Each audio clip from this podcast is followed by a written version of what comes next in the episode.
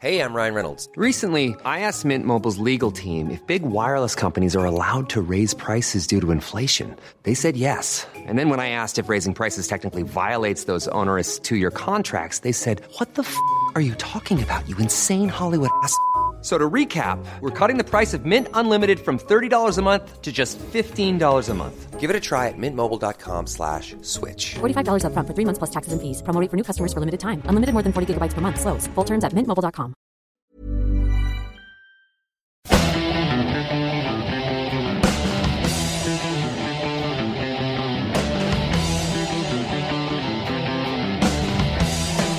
La banda de metal Iron Maiden a través de sus redes sociales anunció que vendrán a México para un único concierto. El grupo se presentará en el Foro Sol este 7 de septiembre, así es que los boletos ya están en preventa. No se lo pierdan. Hiroshi, ¿te gusta el metal? No me gusta mucho, pero respeto esta banda británica que pues prácticamente se hizo su nombre sin apoyo de la radio ni de la televisión gracias en gran parte a pues eh, sus buenos músicos y también a esta mascota que tenían, esta famosa mascota llamada Eddie, ¿no? Que pues protagoniza eh, varias portadas de discos y también muchas estampas y mucho marketing que respalda este grupo. Claro que sí, pues a petición de nuestro realizador Diego Iván González Gómez, fondeamos así. ¿Vas a ir? 10 de la mañana con dos minutos tiempo del centro de México. Amigos, a continuación ya escucharon su programa Periodismo de Emergencia. Le informó Mónica Reyes.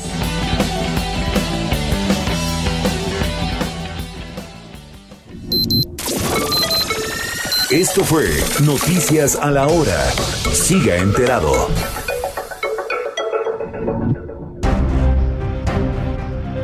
El Heraldo Media Group presenta Periodismo de Emergencia con Arturo Rodríguez, Hiroshi Takahashi e Ignacio Rodríguez Reina, con las reglas del oficio. Comenzamos.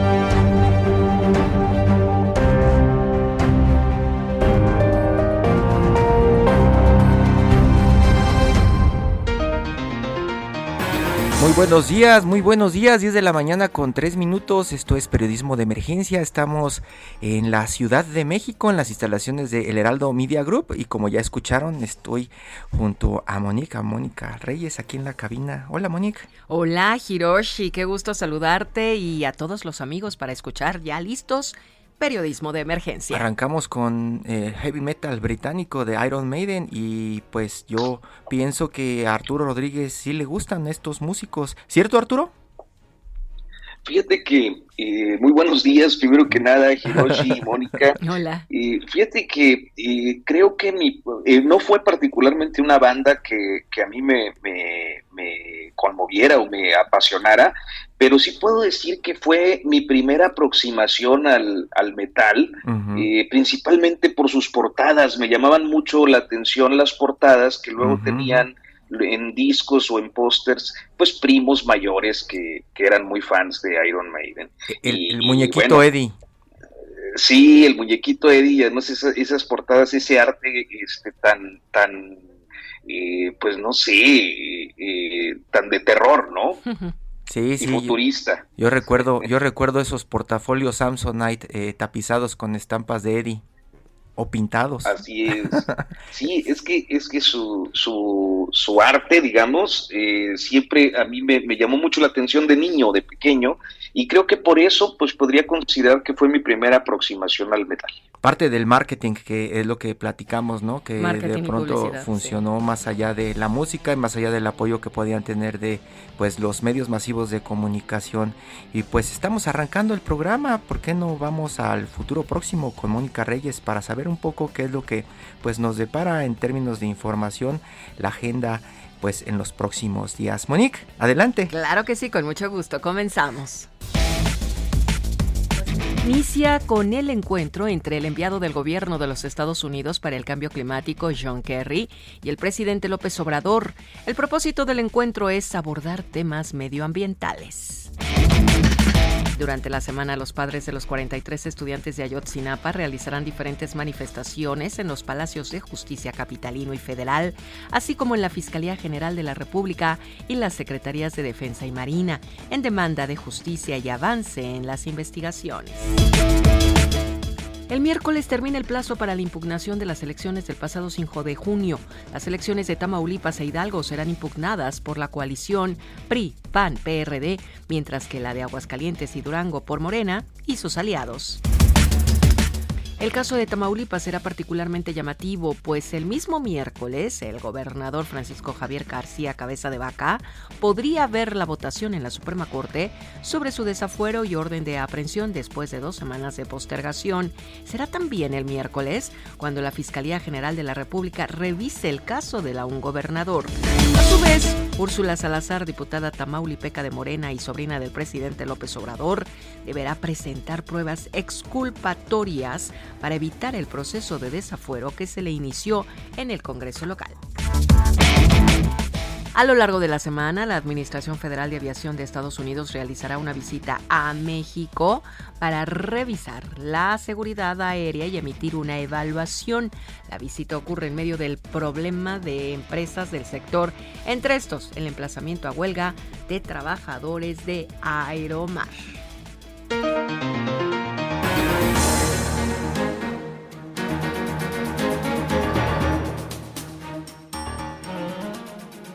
Muchas gracias Monique, muchas gracias por este futuro próximo. Ya sabemos qué es lo que estará dominando la agenda en las redacciones, al menos acá en la Ciudad de México. Arturo Rodríguez, hemos estado platicando en las últimas semanas del Partido Revolucionario Institucional, de elecciones, de alianzas, de Morena, pero parece que el Partido Revolucionario Institucional se convierte en tema de agenda ya desde hace algunos días, Arturo.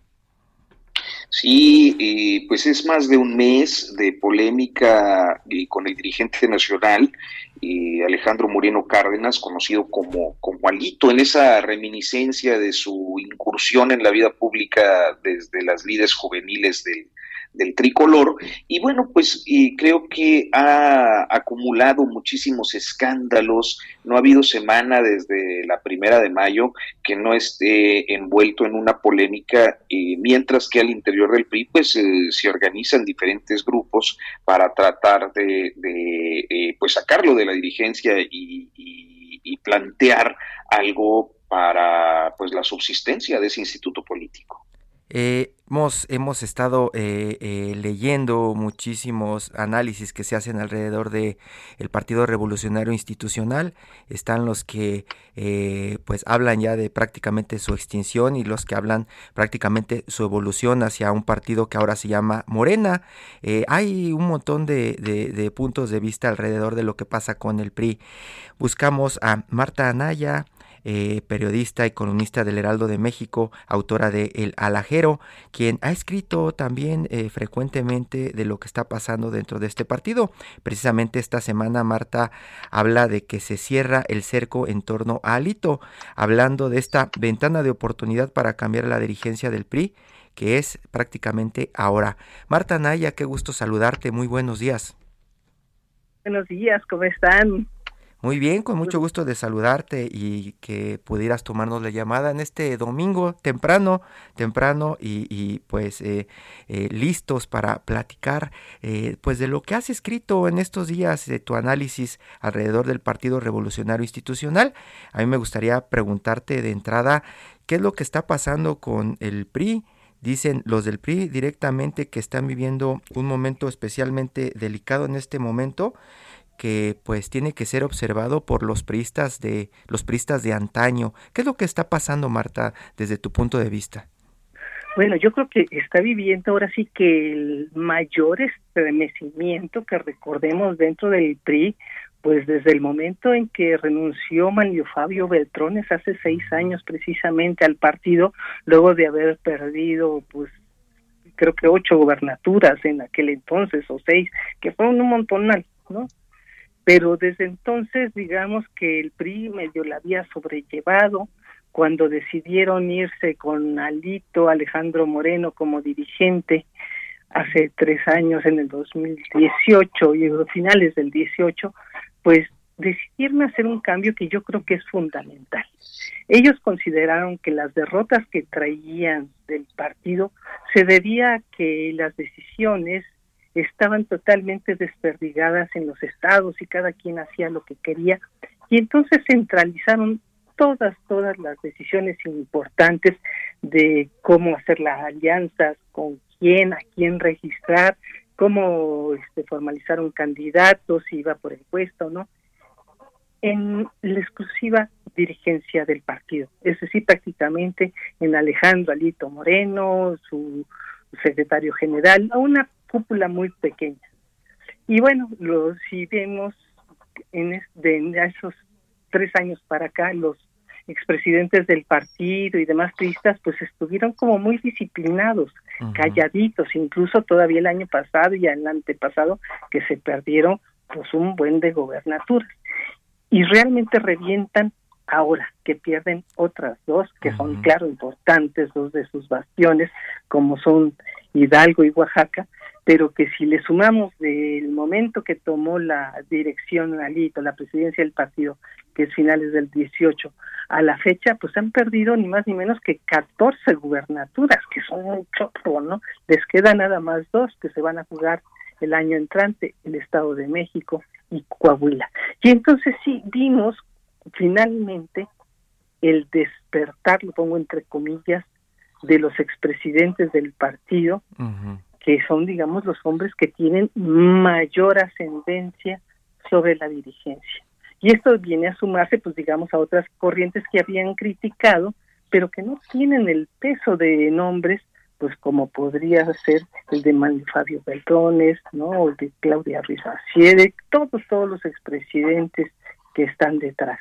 Y esto sí es de llamar la atención, eh, porque entonces ya tienes a todo un bloque muy, muy importante del partido con sus nueve expresidentes diciéndole a Lito, señor, sentémonos a ver qué está pasando. Manlio Fabio Beltrones, Beatriz Paredes, Pedro Joaquín, este, Carolina Monroy, Carolina Villano, ¿no? Este, Miguel Ángel Osorio Chong que él es coordinador, no es presidente, pero tienes también a César Camacho, ¿no? Por supuesto. Humberto Roque. Humberto Roque, Pedro Joaquín Colwell, ¿no? Carolina Monroy, César Camacho, que ya lo mencionamos, o sea, son son de hecho nueve expresidentes y el coordinador de los senadores del PRI. Y, mucha, mucha gente se preguntaba, Marta, ¿dónde están los priistas, los priistas de antes? ¿Dónde están los priistas que pueden darle la vuelta al partido en este momento? Y, y, ahora se preguntan, ¿por qué tardaron tanto en regresar, no? Claro, y ahí viene yo creo que la parte más importante eh, de, es de la actitud. Los priistas han sido muy disciplinados siempre y entonces digamos que estaban aguardando a ver qué pasa, ¿no? Cómo se van. Eh, ahora sí que confrontando con su propia dirigencia. Ya, ya se levantaron. ¿Significa esto que se, se va al hito? Pues yo todavía tengo mis dudas. Si vemos cómo está escrita la carta de los nueve expresidentes del PRI y del coordinador, hablan de que lo más importante es reflexionar sobre lo que deben de hacer. ¿Por qué hago yo este matiz y hago hincapié también en este punto? Porque yo creo que ahorita los priistas están pues prácticamente contra las cuerdas en este sentido. Se meten en una disputa por la dirigencia en este momento, previo ya al 23 y al 24, se van a confrontar con el presidente López Obrador, se le van a poner al tú por tú cuando muchos de ellos o de los posibles dirigentes del partido eh, tienen mucha cola que les pise y se podrían eh, podrían terminar igual que Alejandro Moreno, pues con carpetas de investigación abiertas, se van de Guatemala a Guatepeor, se van a arriesgar. Yo creo que ese punto es muy importante y que es lo que van a sopesar precisamente en la reunión con Alito. Se van a preguntar, bueno, Alito tiene eh, las posibilidades de sostenerse así, con todas las carpetas de investigación y llevar al partido a triunfos en el próximo año para el 24 o no. Yo lo veo muy difícil, sinceramente, pues viendo todo lo que trae Alito encima, pero se lo van a preguntar. Y si, es, si deciden que Alito no es el personaje, entonces, ¿quién sería? Digo, porque si se imaginan que fuera Murat, que bueno, me parece ya el colmo de la desfachatez que acaba de levantar la mano el, el gobernador actual de Oaxaca, ¿no?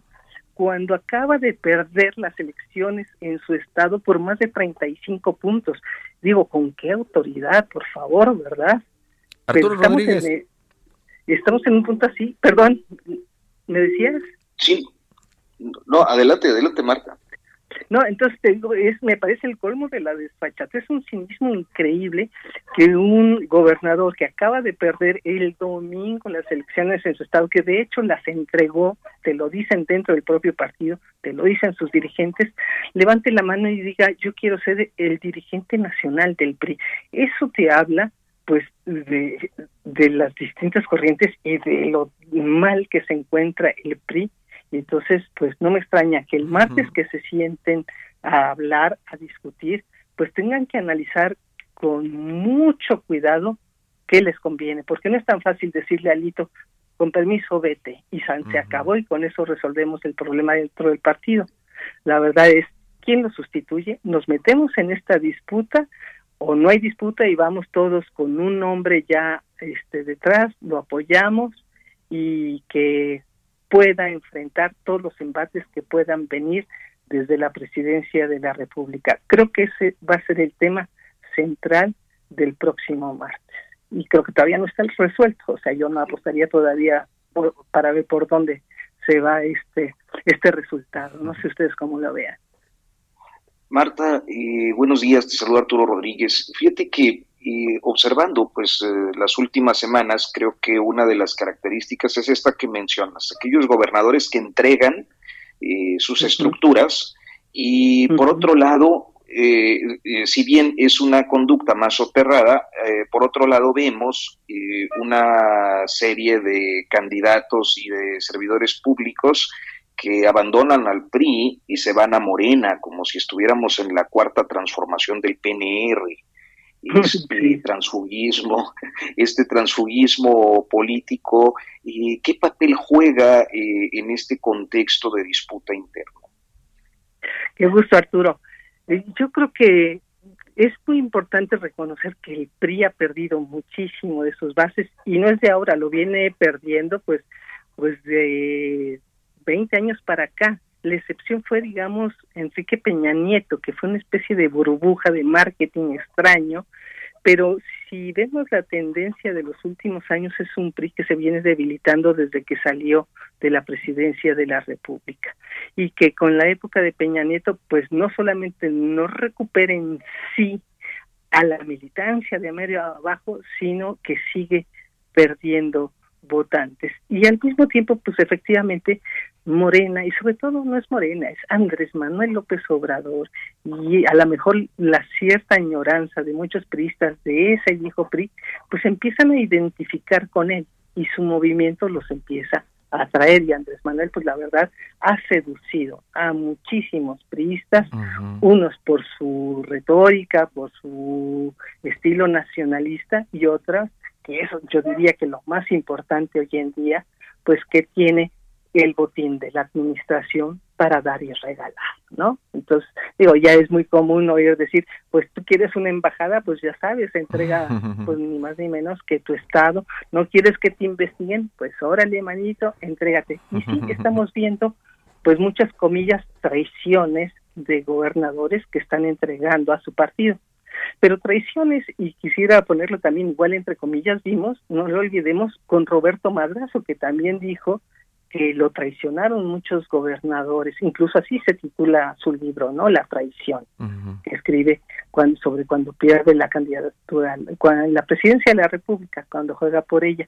Entonces las traiciones, entre comillas, del PRI también se vienen sucediendo, pues yo diría que por lo menos desde el 2006 mínimo para acá. Y ahora con Andrés Manuel, pues hombre, tenemos, yo diría que ya no es, ya no hablaría de traiciones, sino la entrega así, tranquila, ¿no? De yo a gusto me voy a la MAC, es más, me voy a cantar y a bailar como lo hace Omar Fayad, ¿no? Gobernador de Hidalgo, mientras está la campaña y a ver, entiéndanse y que la secretaria general del PRI pues vea la peor de debacle de su historia, ¿verdad? Que es vergonzoso, sinceramente. Entonces, ¿qué está pasando dentro del PRI? Yo creo que hay un poco de, pues, de desencanto, por supuesto, de y al mismo tiempo del canto de las sirenas del lado de Morena y de, pues, regalos, obsequios, enamoramiento, que se ha llevado a las estructuras completas prácticamente, comenzando desde sus gobernadores, ni más ni menos. Así lo veo Arturo. Marta, y por temor o por esta, por esta línea institucional que tiene el partido, ¿no podríamos ver el regreso de figuras importantes al PRI para tratar de rescatarlo? Pues mira, lo interesante es que ahorita vienen en bloque y creo que eh, tiene dos razones. Una, porque desde luego, siendo todos los expresidentes los que se sientan a hablar con Alito, pues ya es todo un peso. No es aquello de que nada más está protestando Roberto Madrazo, que ya lo había hecho, ¿no? O alguien medio dulce, pues muy a su estilo, que es muy, muy cuidadosa. Pero que sean todos los expresidentes pesa y bien. Ahora, ¿Cuál de ellos pudiera tener, digamos, voz cantante? Yo lo veo un poco complicado y además creo que no les conviene, vuelvo un poco a lo mismo, porque un solo rostro es ponerte eh, a enfrentarte directamente con el presidente o a que te revisen, a que se vayan a tus cuentas, a que te abran procesos. Tiene que ser alguien de verdad que pueda confrontar todo eso. ¿Sería alguno de los expresidentes quien llevaría la voz cantante? Yo no estoy tan segura. Quizá busquen a alguien más. Eh, me llama la atención que incluyan a Osorio Chong, que es el coordinador de los senadores del PRI, pero creo que pues tampoco es el personaje porque estamos hablando de que a él pues realmente lo tienen callado en el Senado los propios morenistas, más bien el propio Andrés Manuel, pues porque en cualquier momento pues lo investigan, ¿no? Tiene ahí una sombra detrás de él. Entonces, eh, eh, no, no crees que no crees que se la jueguen como como lo están haciendo los de la alianza, ¿no?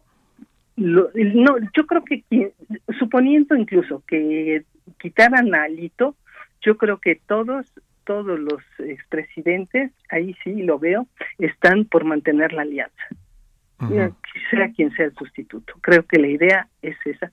Creen que les da mucho más réditos que ir solos, porque yo creo que eso será uno de los análisis que van a presentar precisamente el martes, de qué les conviene o no. Pero si revisamos la carta que presentaron, incluso mencionan, ¿no? El hecho de mm, mantener la la, eh, la alianza, ¿no? En un momento dado, por lo menos las distintas corrientes. ¿no? Sí, pero no, no, no, no, no, no, no, como la alianza, ¿no? De, de, desafiar directamente al presidente. Eso no, no lo ves desde el PRI. Lo veo de PRI, PAN, PRD en la alianza electoral. Desafiar al, al presidente, por ejemplo, como lo de la reforma, este, la, esta que le llaman moratoria. La moratoria constitucional. Pues no, ahí ya vemos divisiones, ¿no? Ahí sí vimos que ya son varios listas que no les gustó para nada esta idea porque no va con ellos, no no va contra su institucionalidad, aunque al final de cuentas puedan terminar votando en contra. No es necesario, creo yo, este salir con ese tipo de medidas que si las ven bien pues no es más que una fuga hacia adelante de, de los dirigentes perdedores, tanto de Alito como de Marco Cortés. Yo así lo leo, ¿no? Es aquello de perdimos horriblemente, ¿no? Cómo enfrentamos este al presidente, cómo este damos ánimos a nuestra militancia, Marta Anaya. Pues le damos un bofetón. Marta Anaya, muchísimas gracias. Al contrario, que estés muy bien. Gracias. En un momento continuamos en Periodismo de Emergencia por el Heraldo Radio.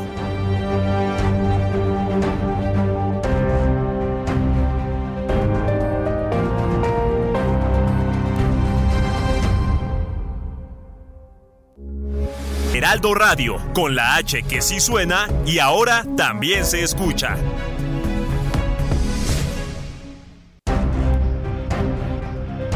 Regresamos a Periodismo de Emergencia con las reglas del oficio.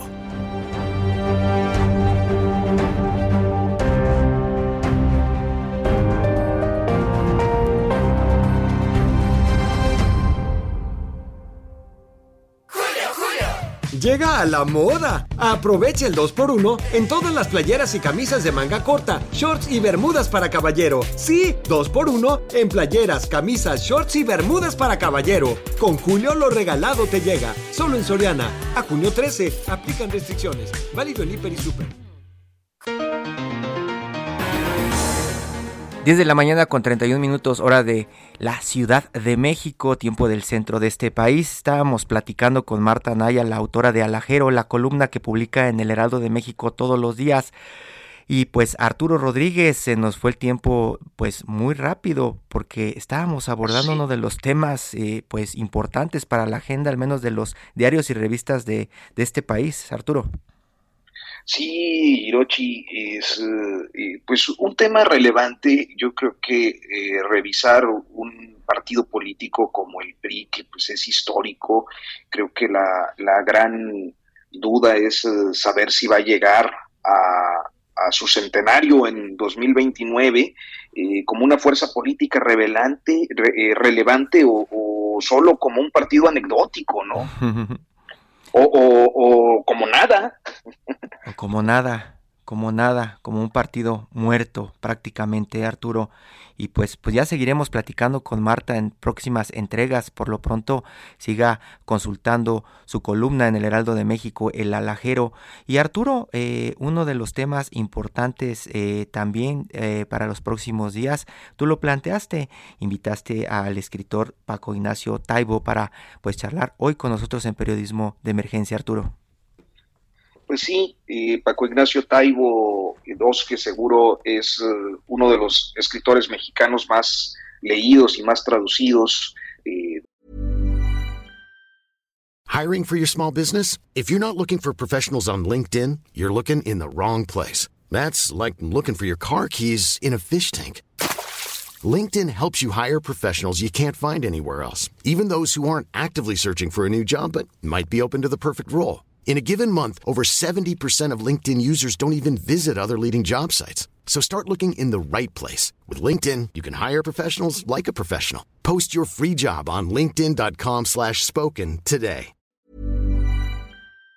El momento, y bueno, desde hace muchos años, pues, pero eh, creo que eh, si algo podemos observar en Paco es eh, esta capacidad de escribir a gran velocidad, de hacer un montón de cosas al mismo tiempo. y ahorita lo hemos visto en diferentes espacios, ¿no? Es director del Fondo de Cultura Económica, tiene una participación destacada hace unos meses muy crítica al interior de, Morena, y, pero no ha dejado de escribir y la pandemia le permitió o le eh, dio espacio para realizar pues un nuevo libro, La Libertad, 13 historias para la historia. ¿Te parece que vamos a todo menos fútbol, Arturo? Por supuesto que sí.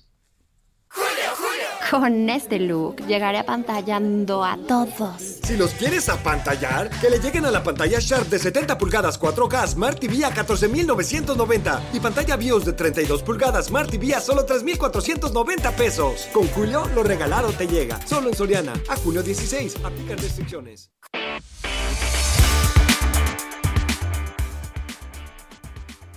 Don Paco Ignacio Taibo II, muy buenos días. Ya hizo la presentación Arturo y, pues sí, está contando cómo después de tantas ocupaciones que tiene se da el tiempo para escribir y escribir y escribir. Muchísimos libros ya hasta ahora y está en este momento pues eh, lanzando este nuevo libro, La Libertad, tres historias para la historia, don Paco Ignacio. Buenos días. Buenos días. ¿De qué se trata este libro, don Paco Ignacio? Suponemos por el título. Sí, reuní a lo largo de los años investigaciones bastante profundas sobre personajes que me resultaban muy atractivos. Y entonces iban pasando los años y yo seguía acumulando información sobre este o aquel otro. Y al iniciarse la pandemia descubrí que había organizado el Fondo de Cultura de tal manera que estaba conectado diariamente con 100 personas. Y y de una a cuatro de la mañana era un hombre libre. Con el horario absolutamente trastocado, al haber ganado tiempo en, términos de el encierro, te, te limitaba el transporte y te mandaba al uso del Zoom, Internet, etcétera, pues esas horas se volvieron horas para retomar el proyecto de estas investigaciones. Y me lo escribí bastante rápido, es un libro que se escribió cuatro o cinco meses en horario super nocturno. De 1 a 4 de la mañana, eh, horario libre, entonces eso suponemos que pues duerme poco, ¿no? ¿Duerme qué? ¿Dos horas, tres horas? No, se duerme raro. Durante la pandemia yo dormí muy raro. Ah, con el tiempo de sueño roto, este obligado a tener reuniones con compañeros de otras partes del mundo, horarios inusitados, este encuentros en Zoom con las redes de, de fomento a la lectura de Oaxaca, y, pero había una especie de, de hoyo temporal y me metí en un libro. Yo tenía muchas muchas ganas de, de, decir, a ver, la historia se puede contar muy bien o puede contarse muy mal. Y yo tengo aquí historias que me fascinan. Si me fascinan a mí, probablemente les puedan fascinar a los lectores. El problema es encontrar cómo contarlas. Al principio yo decía, bueno, me voy a ir por el lado luminoso, voy con personajes que vivieron y murieron para la libertad. Pero conforme lo iba escribiendo me salieron dos o tres sapos ah, del lado oscuro. Y luego al final dije, pues sí, ¿por qué no? Me atraen estas historias y las añado. Eran historias muy extrañas. Estaba investigando sobre la comuna de París y descubro que en la calle Puebla fusilan a un espía comunero. La calle Puebla la habían hecho los, las, los gobiernos de Napoleón III para celebrar la segunda batalla de Puebla en París. Y ahí le ponen pelotón de fusilamiento a un, a un extraño espía comunero. Pero lo que me resultaba atractivo no era eso, sino que la primera noticia que encontré de él es que era dueño de siete casas en París. Entonces, estás hablando de un espía sólido, etcétera, cobrando de, de los versalleses contra la comuna, o estás hablando de un casateniente. Cuando empiezo la de investigación, que me tomó tiempo porque tuve que ir a archivos franceses, al, al, sótano de mi, de mi casa donde tengo la parte de libros sobre la comuna, descubrí que no eran siete, sino once casas. Y entonces, esta historia que me, me toma tres páginas, ah, me resultaba fascinante. La pregunta era, ¿le va a interesar al lector? Otras eran obviamente historias muy fuertes, muy fuertes. La más fuerte quizás sería la, la historia de Rodolfo Walsh, el gran periodista, creador del nuevo periodismo en América Latina. Y ahí la ventaja es que las investigaciones que había hecho me llevaron a hacer un programa de televisión en Cuba y en Argentina sobre Walsh, donde descubrí cosas que no se habían contado. Entonces el libro cierra con, un, con una narración de quién era Rodolfo Walsh, vida y muerte. Y, y luego, pues cosas raras, un, un, general zarista que era noble, de toda nobleza, loco, de toda locura, que decide, al perder la, la, revolución rusa, irse a meter en Siberia y decir que él es el sucesor de Genghis Khan. Este, el libro fue saliendo entonces, y luego salieron historias que me fascinaban, como por ejemplo el Photoshop de Stalin, cómo Stalin inventó el Photoshop y en las fotos iba quitando, borrando, etcétera, etcétera, y lo documenté. O la historia de la huelga más grande de prostitutas que ha habido en el mundo, que es la huelga de Veracruz en 1922, que dirige Herón Proal. Total, salió este libro. Arturo Mi Rodríguez. es haber encontrado maneras de contar que vuelven la anécdota histórica ah, entretenida, apasionante, ¿no? Ojalá lo haya logrado.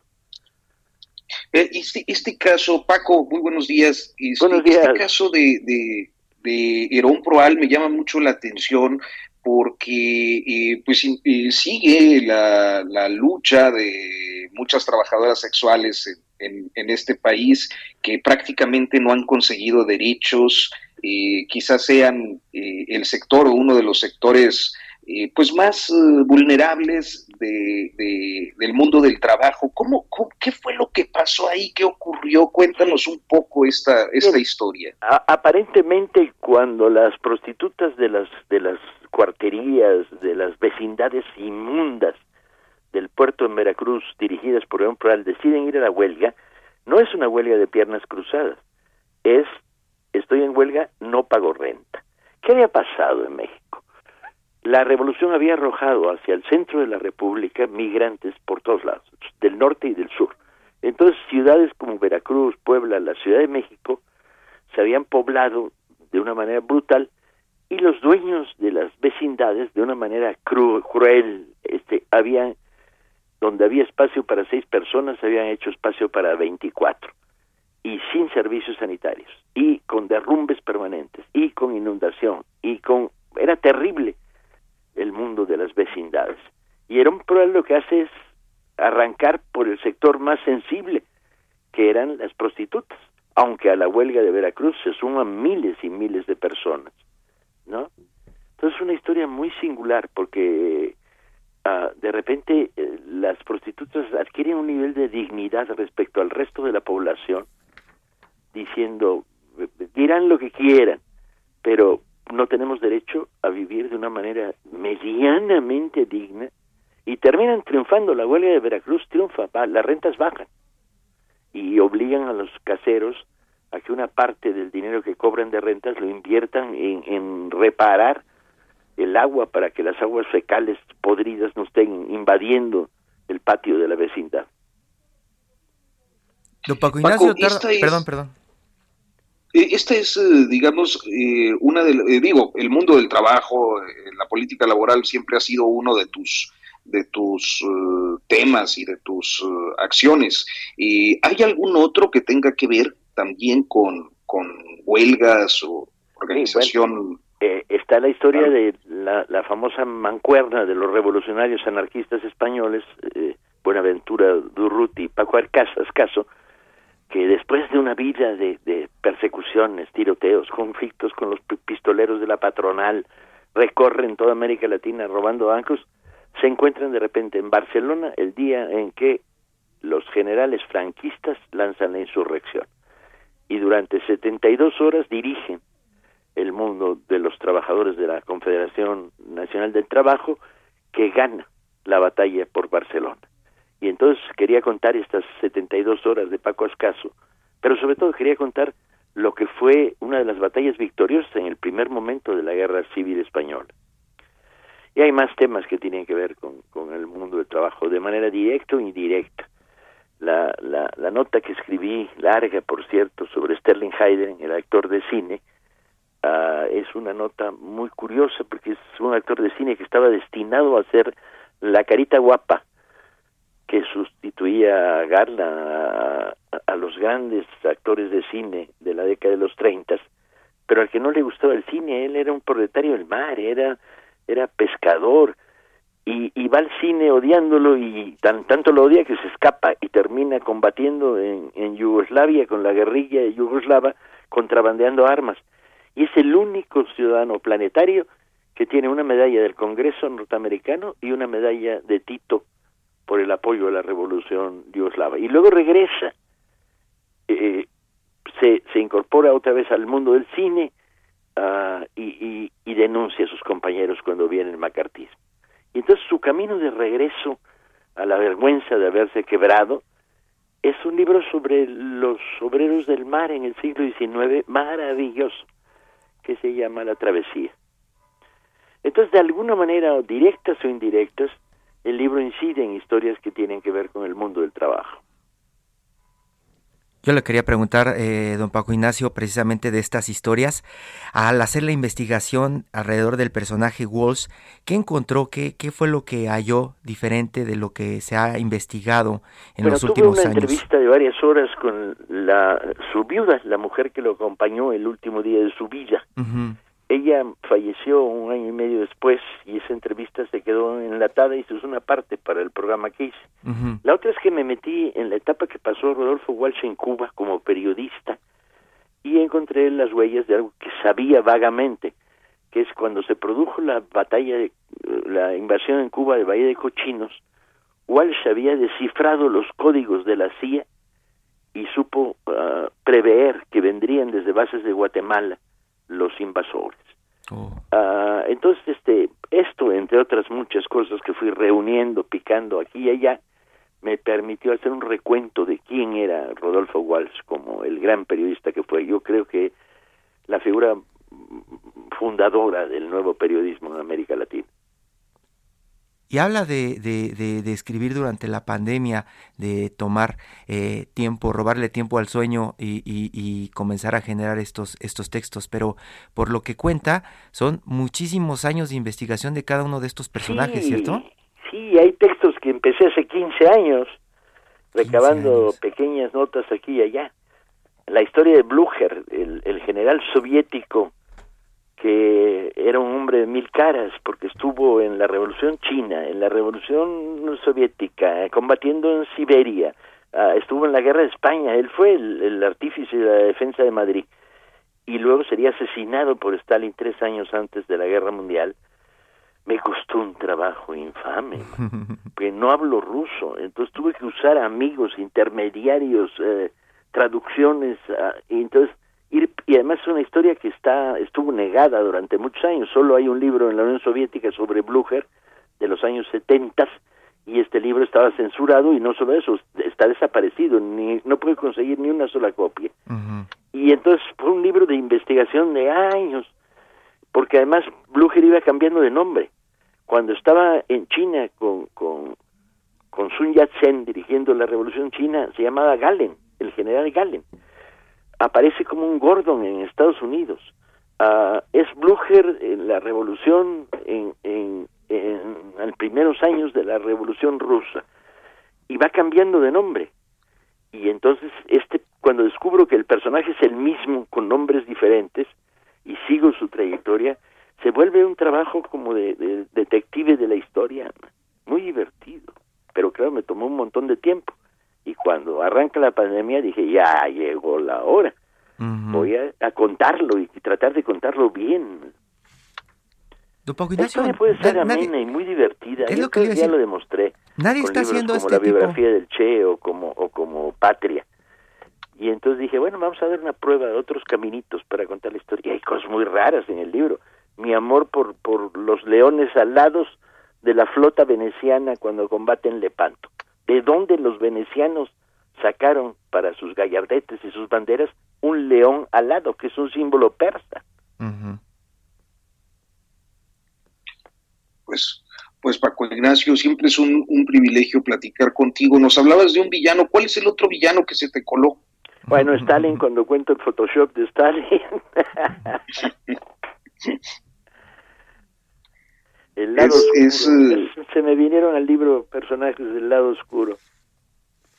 Del lado oscuro, este, y, y, en, y en digamos, cómo justificar esta presencia en, eh, pues, el concepto, libertad. Pues, este, son libertad y antilibertad. Cuando escribo la, la, la nota sobre el barón von Stenbergen, este, que es el que quería ser Gengis Khan, y que estaba, Gengis Khan estaba loco, y iba al combate con un ejército de desertores, asesinos, ladrones y, además con 30 chamanes en la parte de adelante diciendo que la batalla tenía que hacerse después de las 11 de la mañana porque si no fracasaría. Uh, yo estaba fascinado, es la antilibertad. Pero al final lo que tienes es, ahí están mis gustos, mis placeres y mis curiosidades. Y la pregunta es, ¿lo compartirán los lectores o estarán esperando que escriba otro libro de historia de México o una novela policíaca? Esa es la pregunta. Yo creo que yo creo que no es la primera vez que vemos tus aficiones. Yo siempre eh, he sido un gran admirador de tu trabajo, naturalmente por mi, mi origen coahuilense y, por ejemplo, con la cueva del tabaco, ¿no? Esa, esa historia que, que, recuperas espléndidamente. Entonces creo que eh, en, este, eh, en esta ocasión pues vemos una vez más tus gustos que con toda seguridad serán compartidos, Paco. Te agradezco, eso espero. Hoy uno escribe para los demás y la cantidad de horas que hay detrás de este libro las justifica el que encuentre un lector que se emocione, se caliente como yo me calenté al leer estas historias. Libertad, 13 historias, Hirochi. Libertad, 13 historias y pues ya, ya estaremos eh, buscando este libro. ¿Tendrá un tiraje grande, don Paco Ignacio? Tuvo un tiraje grande ya. ¿Sí? Sí. Grande. Están, están pensando que, que, sea, que sea masivo, que llegue a todos lados. Y, llegará. La, la, la red de librerías de este país se está recuperando y el libro va a ser publicado en varios otros lugares del mundo. Paco, no me, no me equivoco si eh, recientemente, hace algunos años, publicaste otro libro con el título Libertad. Sí, La Libertad, la bicicleta. La, historia de cuando mi padre era cronista ciclista. ¿En, en, en, dónde? ¿En, en, España? Cuando era joven, sí. Cuenta la historia de cómo buscó la libertad a través de ser cronista ciclista, que es una locura. Bueno, pues es, es un pequeño libro que registra esta historia. Vamos, pues eh, seguro eh, será también muy interesante conocerlo, Hirochi. Sí, muy interesante. Y, también yo rápidamente le pregunto a don Paco Ignacio, eh, este tipo de historia, este tipo de historia, eh, ¿por qué no se, se hace tanto en México? ¿Qué es lo que usted cree que, que pasó? Yo creo que durante mucho tiempo los periodistas no tenían habilidad y aficiones históricas. Después de la revolución surge en el periodismo mexicano interés por la historia. Y hay algunos autores, el más obvio Martín Luis Guzmán, que exploran en la historia. Pero luego los, los narradores dejaron de lado la historia y los historiadores no, no aprendieron a escribirla. y entonces lamentablemente la historia se volvió algo para ganar puntos en la academia y publicar en una revista austriaca para que luego te inviten a un congreso. entonces debilitó mucho la presencia del, del texto histórico entre el lector común y corriente. Ajá lo que llamarías divulgación, que es una palabra es una palabra noble, no es una palabra perversa. Cuando dicen, no, pero es un trabajo de divulgación y menos mal, vaya hasta que alguien se pregunta, divulgar es llevar al vulgo, no llevar a los vulgares. Por eso, no, no, no hay una escuela, no hay una escuela. Esto, esto por ejemplo, en clases lo cuenta eh, Don Ilán Semo, por ejemplo, ¿no? puede contar muy bien este tipo de historias, pero pues no hay, no hay muchos libros que, que cuenten así la historia. Cada vez hay más, ¿eh? Cada vez hay más interés por lo que llamaríamos historia narrativa. Y una, y una, y, creo que también una producción internacional muy intensa al respecto. Yo estaba recordando, este, pues HHH, que sobre la Segunda Guerra Mundial, que se publicó hace unos años, eh, El Conde Negro de, la historia de los, de los eh, eh, Dumas, eh, en fin, creo que creo que hay un, una... hay, autores en el panorama con los que además trabajamos juntos frecuentemente. Autores como novelistas, como Gilles Verhaes, el alemán, que cuentan estupendamente la historia. O historiadores como, como Alessandro Barbero, el italiano, que desde la historia están haciendo historia narrativa. Historia narrativa. Pues Paco Ignacio Taibo, te agradecemos mucho, como siempre, y pues eh, que nos abras un espacio en tu de por sí este, caótica y desbordada agenda. agenda se llama. Yo te mando un fuerte abrazo y igualmente, muchas gracias. Muchas gracias, don Paco Ignacio Taibo. Hasta luego. Muchas gracias. Hasta luego. Arturo Rodríguez, pues ya tienes, segundo. ya tienes este una, una lectura pendiente pues sí, ¿sabes qué? Me gustan los libros que son de, de, como en este caso, que reúnen varias historias, porque luego te las puedes leer, este, pues por partes, pero de un tirón cada una, ¿no? Sí, sí. Y te, creo que ayuda, facilita mucho este, este tipo de, de compilaciones y pues el, ánimo de, de leer y luego de retomar, en fin. Y con la seguridad de que va a estar muy bien contada, eso es, es garantía. Por supuesto, pues Hirochi, ya nos vamos. Creo que lo único que quedaría pendiente es decir que Sergio Pérez volvió a romperla este fin de semana, ahora en el premio de Azerbaiyán. Creo que este, le fue bastante bien, quedó en segundo lugar, se convirtió en el, en el piloto con más triunfos de Bakú, en más podios de Bakú y además vuelta rápida pues ya platicaremos más de Checo Pérez, que de pronto pues eh, tuvo un cambio importante de escudería y ahora sí está demostrando lo que muchos mexicanos pensaban que podía ser. Arturo Rodríguez desde el norte, nosotros nos despedimos desde la cabina acá en la Ciudad de México. Muchas gracias, nos escuchamos el próximo fin de semana aquí en Periodismo de Emergencia. Gracias Arturo, abrazo.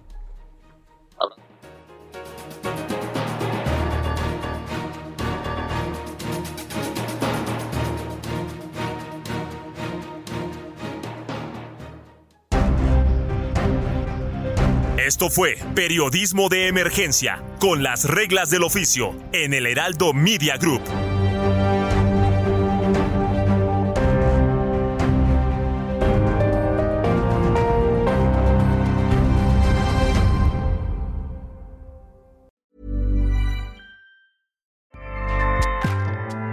ACAST powers the world's best podcasts. Here's a show that we recommend. The Real Housewives is a guilty pleasure for most, but if you're looking to not feel guilty about that pleasure, tune in to Everything Iconic with me, Danny Pellegrino, where I break down all the messy moments and behind the scenes antics of Bravo's popular franchise. And on Everything Iconic, I also interview celebrity guests like Kelly Ripa, Kiki Palmer, Drew Barrymore, Cameron Diaz, and more about their guilty pleasures, their past work, and so much more.